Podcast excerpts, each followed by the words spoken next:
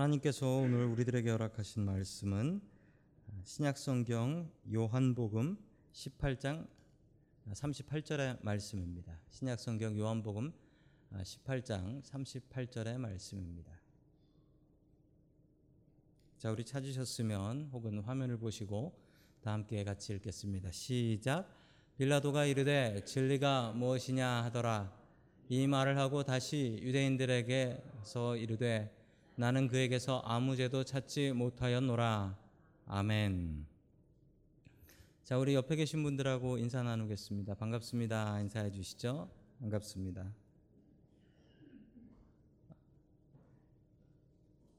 아, 지난 주간 아, 레이크타워에서 어, 서부 지역 계속 교육을 잘 다녀왔습니다. 월요일부터 목요일까지 잘 다녀왔는데 어, 가서 아주 재미있는 일이 있었습니다. 어떤 목사님께서 새벽에 아, 여든 80이 넘으신 목사님이셨는데 새벽에 새벽 기도를 인도하시는데 원고를 수북히 가져오셔가지고 새벽 기도를 인도하고 계셨는데 밥 먹을 시간이 다 되었는데 목사님께 설교를 안 끝내셨는데 그때 갑자기 산에 호숫가에서 바람이 불어와서 원고가 날아가서 설교가 끝나버린 아름다운 이야기가 있었습니다. 그 바람이 어찌나 그렇게 고마웠는지 덕분에 저희들은 빨리 끝내고 밥을 먹을 수 있었죠. 설교를 하려고 하니 원고가 어디 갔는지 몰라가지고 얼른 들어가서 가지고 나왔는데 이게 없었으면 또 은혜의 시간이 될 뻔했습니다. 자, 사람이 하나님을 재판할 수는 없는 일입니다. 그런데 성경에 사람이 하나님을 재판한 일이 있습니다. 아, 빌라도라는 총독이 하나님이신 우리 예수님을 재판한 일이었습니다. 그것도 아주 엉터리로. 이 성경에 나오는 말도 안 되는 이 이야기를 우리 한번 같이 보면서 이 빌라도의 재판이 어떻게 잘못되었고 우리가 이 말씀을 통해서 무엇을 배워야 할지 알 수 있는 저와 여러분들 될 수 있기를 주님의 이름으로 간절히 축원합니다. 아멘. 자, 첫 번째 하나님 우리에게 주시는 말씀은 다른 사람을 희생시키지 말라라는 말씀입니다. 여러분 예수 믿는 사람들은 다른 사람을 희생시키는 사람이 아니라 나 자신을 희생시키는 사람이어야 할 줄로 믿습니다. 여러분의 가정에서 또 여러분의 교회에서 그리고 여러분이 다니는 직장에서 이 교회 다니는 사람들은 스스로 자기를 희생시키는 사람이어야 합니다. 자기 부인이다라고 할 때 이걸 영어로 self denial이라고 합니다. 나 자신을 희생시키는 것입니다. 오늘 주님의 말씀을 통하여 우리들 가운데 나 자신을 희생시키는 자기 부인이 넘쳐날 수 있기를 주의 이름으로 간절히 축원합니다. 아멘. 이 빌라도라는 사람이 나오는데 이 빌라도라는 사람은 성경에 아주 짧게 출연합니다. 이 빌라도라는 사람이 성경에 한 4시간 정도 나온대요. 어 유명한 사람인데 그거밖에 안 나오냐고. 한 4시간 정도밖에 안 나오는 사람이 맞습니다. 자, 빌라도라는 사람은 아주 능력이 없었던 사람이었다라고요. 아주 무능한 사람이었다. 그런데 이 빌라도가 어떻게 유대 총독이 될 수 있었냐면 장가를 잘 갔어요. 장가를. 장가를 잘 갔다고 하니까 어, 내 얘기네 하면서 듣는 분들이 좀 계신 것 같습니다. 이 장가를 어떻게 잘 갔냐면 이 심지어 이 빌라도라는 사람은 로마 사람도 아니었대요. 로마 출신도 아니었는데 이 아내를 잘 만났는데 이거 어떻게 만났는지는 알 수 없는데 그 당시 황제의 딸하고 결혼합니다. 그 당시 황제가 티베리우스였는데 그 티베리우스 황제의 세 번째 아내의 딸, 아, 세 번째 아내의 딸, 그 딸하고 결혼을 하게 됩니다. 자 그리고 나서 왕족 귀족이 되었습니다. 귀족이 되고 나서 그리고 그는 어, 우연찮게 유대 총독 자리를 아, 찰수 있었던 것이죠. 그런데 이 빌라도가 참 잘 못했어요. 그래서 빌라도가 AD 26년부터 36년까지 총독을 하는데 예수님 살아생전에 이제 총독을 했던 것이죠. 정확히 맞아 떨어지는 것입니다. 그 10년 동안 유대의 폭동이 가득했다라고 합니다. 왜냐하면 이 총독이 통치를 잘 못했기 때문에 그렇습니다. 자, 그 무능한 사건 중에 가장 대표적인 예가 뭐 다른 건 알 수 없어요. 근데 성경에 나오는 이 빌라도의 무능함을 볼 수 있는 가장 대표적인 예가 이 예수님의 재판 사건입니다. 자, 우리 요한복음 18장 38절 말씀 같이 봅니다. 시작. 빌라도가 예수께 진리가 무엇이요 하고 물었다. 빌라도는 이 말을 하고 다시 유대 사람들에게로 나서 말하였다. 나는 그에게서 아무 죄도 찾지 못하였소. 아멘. 자, 총독이 예수님을 재판을 했습니다. 그리고 나서 총독의 입으로 한 얘기는 무죄. 아무 죄도 찾지 못하였소. 그 무죄다라는 것이죠. 죄를 찾아내서 그게 유죄다라고 한 것도 아니고 아무 죄도 찾을 수 없는 그런 깨끗한 예수님이었다라는 것입니다. 여러분, 총독이 아무 죄도 찾지 못했으면 어떻게 해야 됩니까? 석방을 해야죠. 석방. 왜냐하면 그 당시에 재판하는 중에 유대 총독에게 받을 수 있는 재판이 최고 높은 재판이었기 때문입니다. 여러분 두 가지로 구별해서 아셔야 되는데 로마 시민인 경우에는 그 최고 재판, 최고 법정이 어디냐면 로마 로마 황제예요. 바울은 그래서 재판 받을 때 로마 황제까지 올라가서 재판을 받을 수 있었어요. 로마로 가서. 그런데 예수님은 로마 사람이 아니고 유대인이기 때문에 유대인이 예수님이 받을 수 있었던 최고의 재판은 당시 총독이었던 빌라도의 재판이었습니다. 빌라도가 무죄다라고 하면 그냥 그대로 석방되는 것입니다. 그렇지요? 낮은 법원이 유죄다라고 해도 높은 법원에서 무죄다라고 하면 끝나는 것이죠. 자, 그런데 이 총독인 빌라도는 이렇게 얘기하고 나서 어떻게 하냐면 그러면 백성들이 선택하도록 합시다라고 하는 거예요.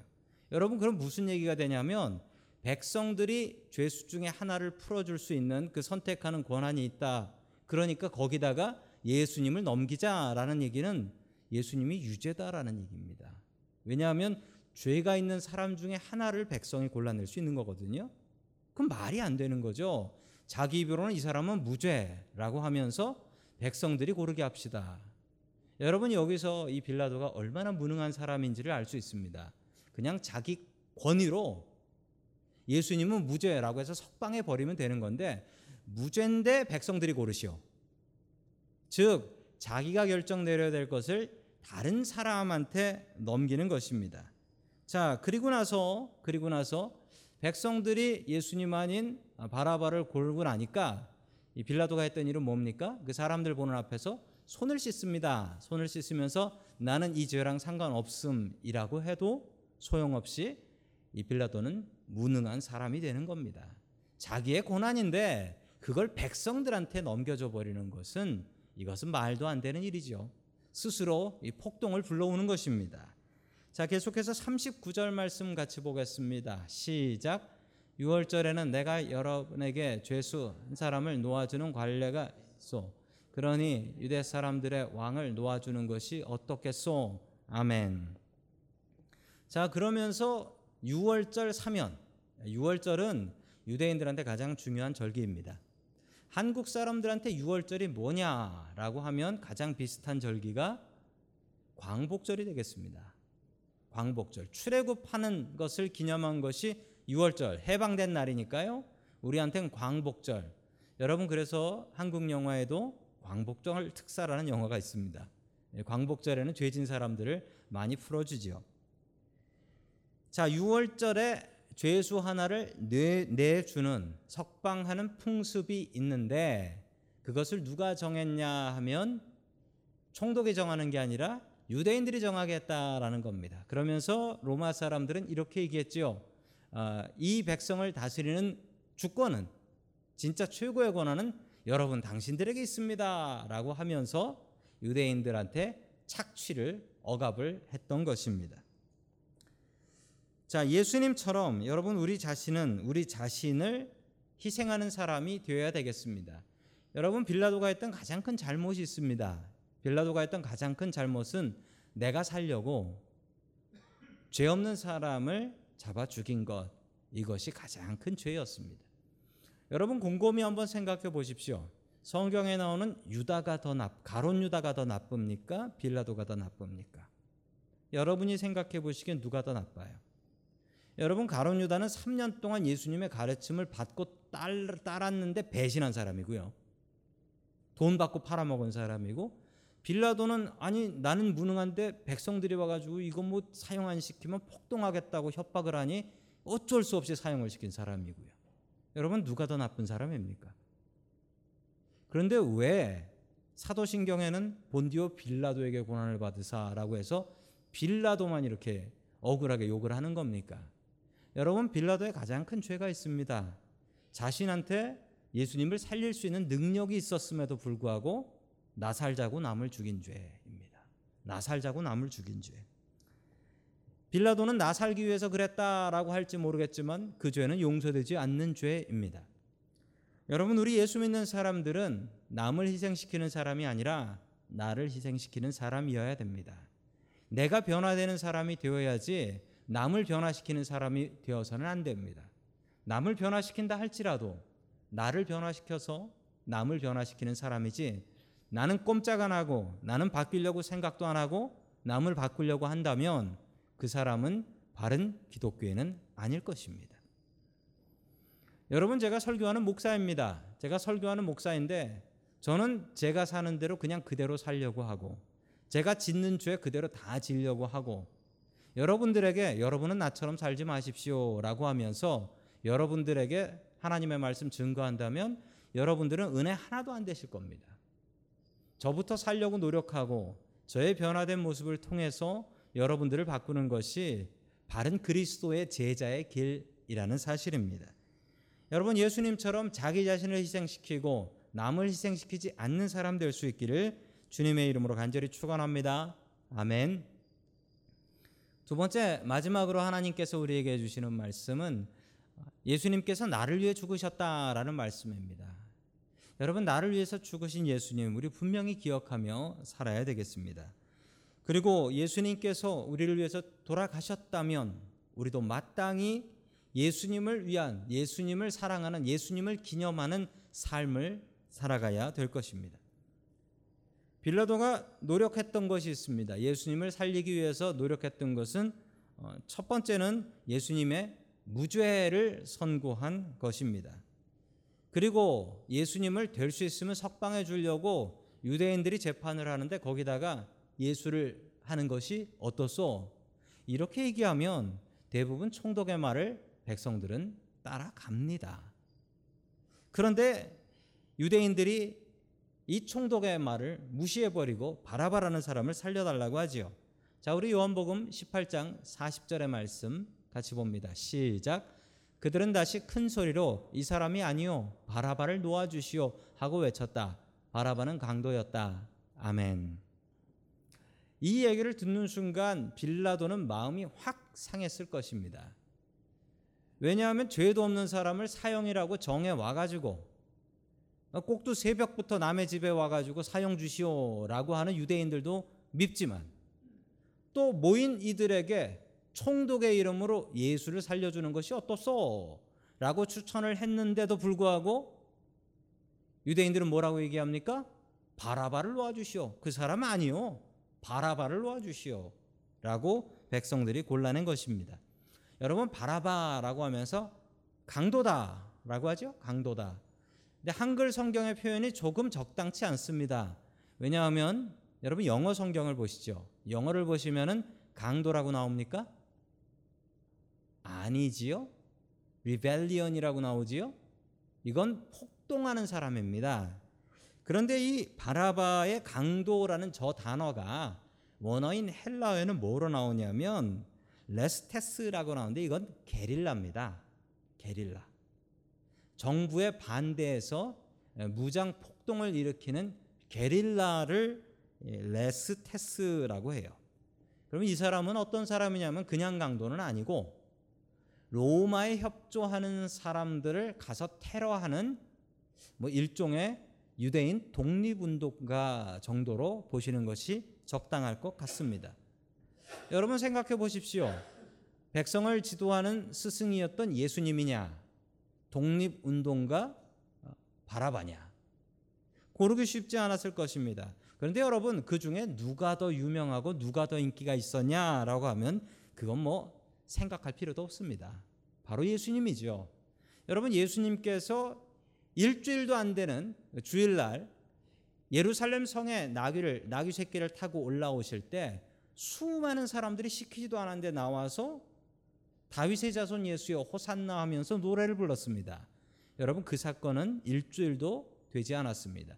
주일날 그 일이 있고 이 재판은 금요일날 아침 혹은 새벽에 있는 것 이기 때문에 그렇습니다.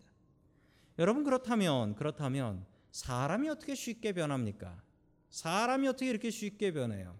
잘 생각해 보시면 아니 일주일도 되기 전에 5일 전 주일날 다윗의 자손 예수여 호산나 하면서 소리쳤던 사람들이 어떻게 일주일도 안 됐는데 5일 뒤에 저 사람을 십자가에 못 박으시오 소리 지를 수가 있겠습니까?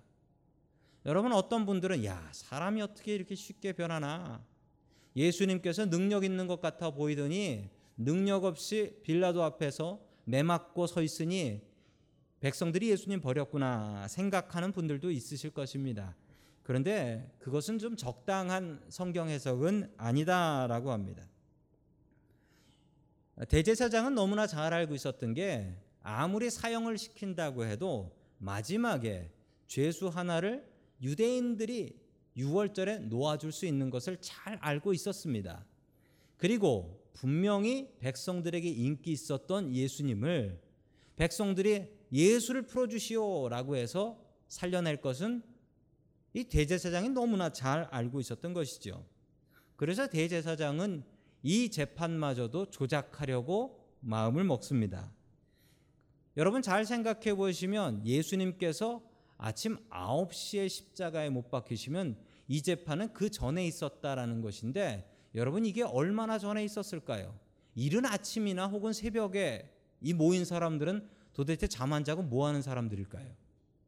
여러분 대제사장이 사람들까지 모아서 그 사람들을 통해서 선동해서 바라 예수 대신에 바라바를 놓아주게 하라고 선동하고 시켰던 것임을 우리는 알 수가 있습니다. 여러분 예수님께서는 이렇게 억울한 죽음을 맞으셨는데 여러분 예수님께서는 평소에 많은 사람들을 구원하셨던 것처럼 마지막에 돌아가시기 전에도 막차 타고 구원하는 사람들이 있었습니다. 바로 누구였냐면 이 바라바라는 사람입니다. 이 사람은 무죄로 풀려나서 그 목숨을 살게 되는 것이죠. 또 그 다음에 보면 십자가에 매달린 강도가 그의 목숨은 살리지 못하지만 예수님을 통해서 그의 영혼은 살아날 수 있었던 것을 볼 수가 있습니다. 여러분 그런데 우리도 다르지 않습니다. 죄 짓고 죽기는 바나바나 우리나 똑같이 마찬가지입니다. 죄 짓고 죽는 것은 바라바와 우리가 다르지 않습니다. 여러분 바라바는 의로운 강도였기는 했습니다. 오히려 어쩌면 우리보다 나은 명분을 갖고 살아가는 사람이었을지도 모릅니다. 바라바 같은 사람들이 테러하고 강도질했던 사람들은 로마의 앞잡이, 로마의 자기 나라를 팔아먹는 세리 같은 그런 사람들을 테러했기 때문에 그렇죠. 여러분 우리의 인생이 다르지 않은 것은 죄 짓고 죽는 것 똑같습니다.